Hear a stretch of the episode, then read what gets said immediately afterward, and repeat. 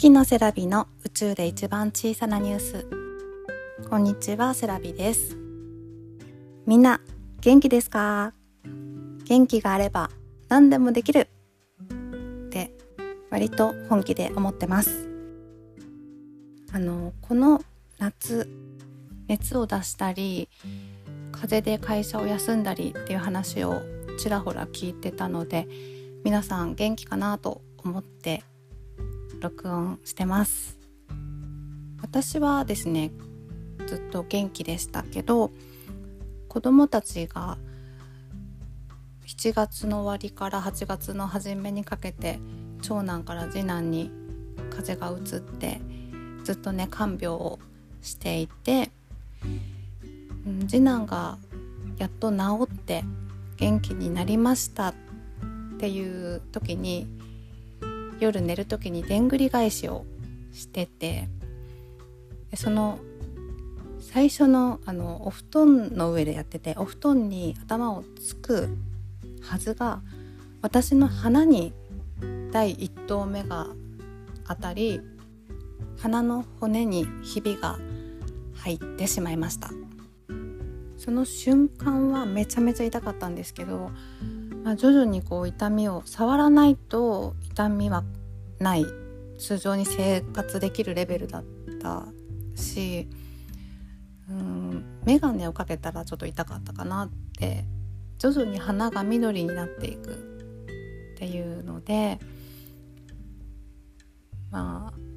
あの小さなお子様と一緒に暮らしているお父さんお母さんは是非注意してほしいなと思いました。ね、これからね季節の変わり目でもありますしだいたい9月10月とかに私は喉が痛くなったりしてしまうので絶対今年は風邪ひかないぞって気合を入れてます。お聞きの皆さんも元気があれば何でもできるんで健康第一で過ごしましょう。えっとそう今日お話ししたかったのは私がポッドキャストを始めた時は全く想像もつかなかったゲストの方をお呼びするということと自分がゲストとして他の番組に出演するっていうことを経験してうん今まで人と話していることを録音して誰かに聞いてもらうなんて絶対無理無理無理って思ってた私が、うん、一歩踏み出してなんか景色変わったなって思っているのでこんな番組に出させていただきましたよっていうご紹介をしたいなと思います。一番最初に出させていただいたのがサイコパスのラジオされている上水祐樹さんの YouTube の番組上水祐樹の YouTube 大学っていうやめたことから学ぶっていう面白いコンセプトの番組でもともとすごく好きで拝見してたんですけれどもまさか自分が出るとはって思ってびっくりしたんですよね。で 私はサイコパスという名乗っている上水さんに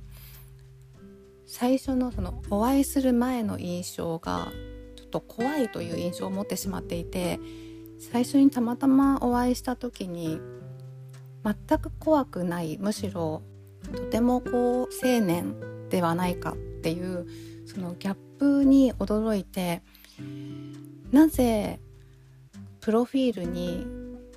と、サムエを着た悪魔っていうパッと見て人が怖がるようなプロフィールを書いているのかが謎でお聞きしたら「あプラダを着る悪魔をパロってます」って言われてそんなことも気づけなかったのかと。怖い人だと思い込みすぎてはいなかっただろうかとすごく反省したしうん自分のこの思い込みの激しさとかもしかしたらこうなんじゃないかっていう発想の乏しさっていうのを痛感しました。それでその収録になるまでに上水さんは、えっと、怖くないっていうことも分かったしでも緊張するかなって思ってたんですけれども対面で福岡の大堀公園というところで収録をしたんですが私大堀公園とっても好きな場所で子供の頃から思い入れがあるというかあのおばあちゃんと犬の散歩に行ってたり、まあ、高校の時はマラソン大会で走ったりと池があるのでそこでボートに乗ったりとかと美術館があったりあの庭園があったりとかね家族で遊びに行ったりもするのですごく好きな場所でお話ができてあのレジャーシートの上で全然緊張せずありのままの素の自分で話せたなって思ってごく楽しい思い出です。お話しした内容は私が我慢をやめた話というのをしたんですけれども最近お会いした方にその我慢をやめた話をしたことがきっかけかもわかんないけど2年近く前にお会いした時よりも表情が生き生きしてるって言われたんですよね。なんか我慢をやめたからなんかな。って自分でも思ったんですけど。うーん。我慢今してないしてないんですよ。うん。あでもし聞いてない方がいたら是非是非気になる方はね聞いてみてください。あとその上水さんが私がやっている「サッカーはシンプルだ」という番組にも出てくださっています。それも概要欄に貼っておきますのでまだ前半しか配信されてなくて明日後半が配信されますので是非お聴きください。というのがまず1つ目のゲスト会です。そして2つ目が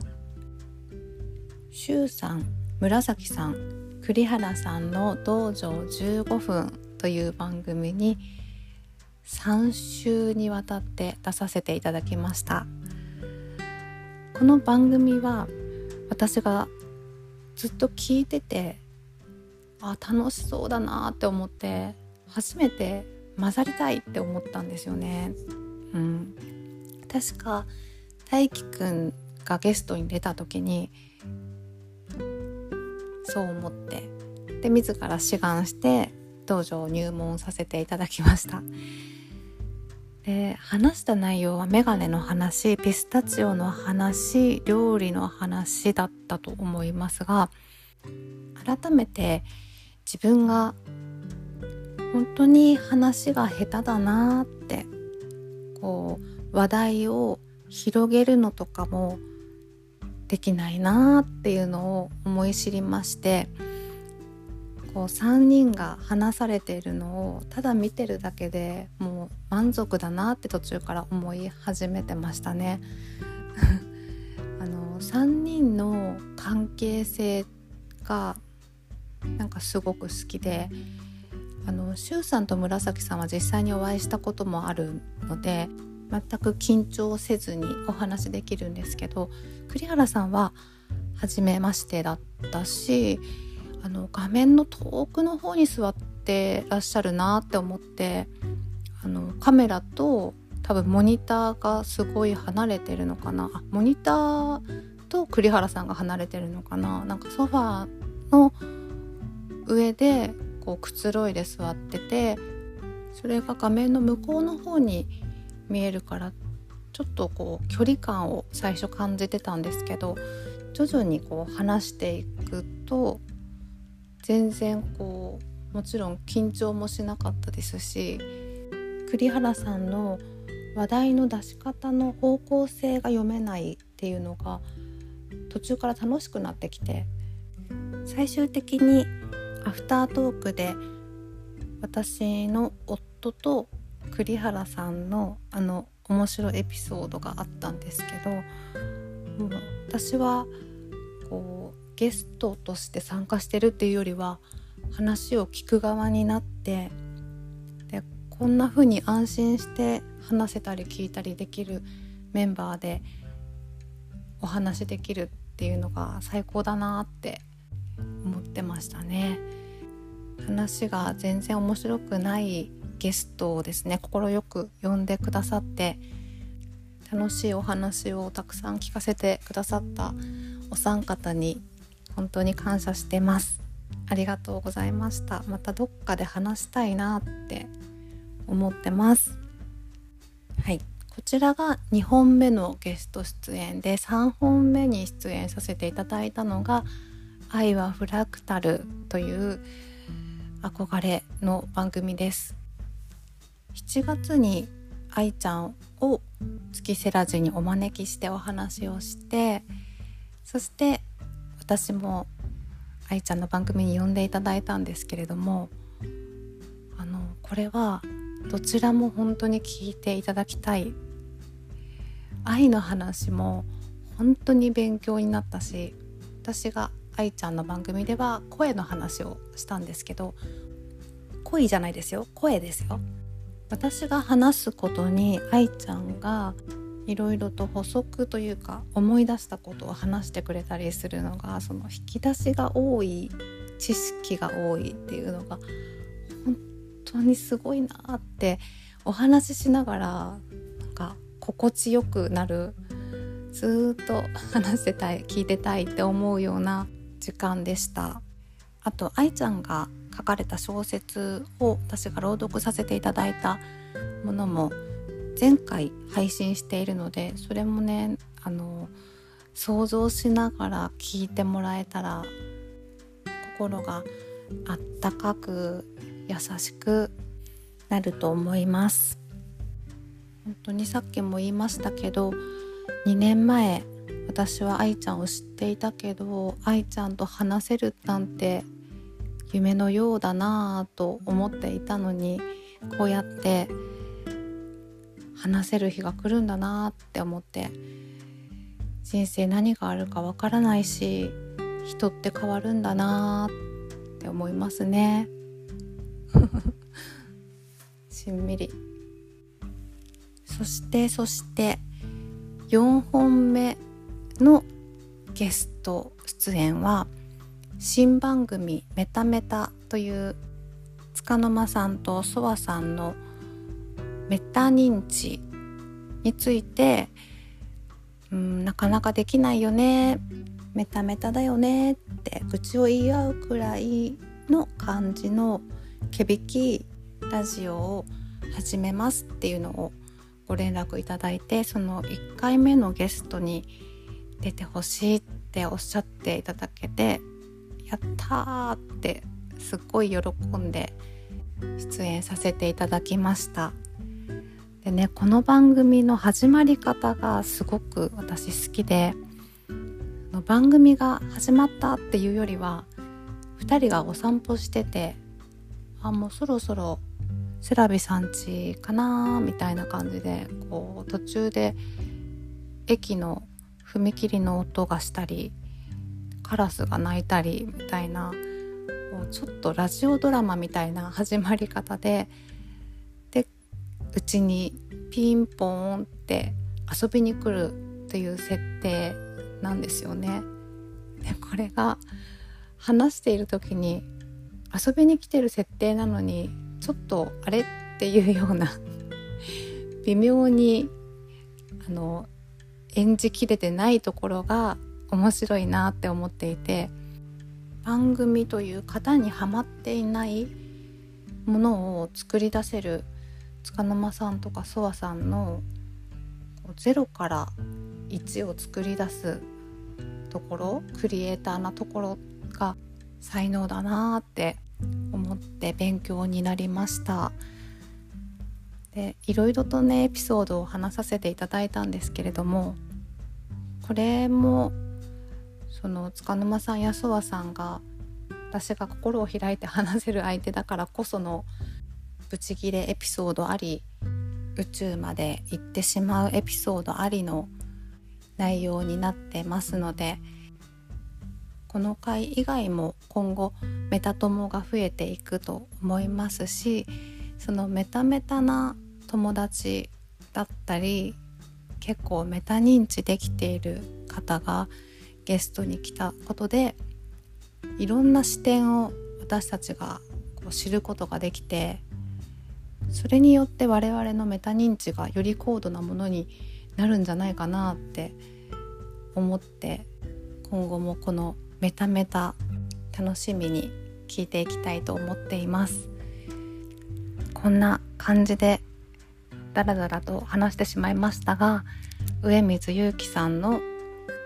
上水祐樹の YouTube 大学と周さん紫さん栗原さんの道場15分愛ちゃんの愛はフラクタル。ソワさん塚沼さんのメタメタという4番組に出させていただきまして呼んでくださった皆様も聞いてくださった皆様も本当にありがとうございました。道場15分のことをお話しした時に私話が下手だからっていうことを話したんですけど最近はもうそれでいいなって思ってます。あの話が上手な人憧れるんだけど私は上手にならなくてもいいし自分のままでいいなって思っています。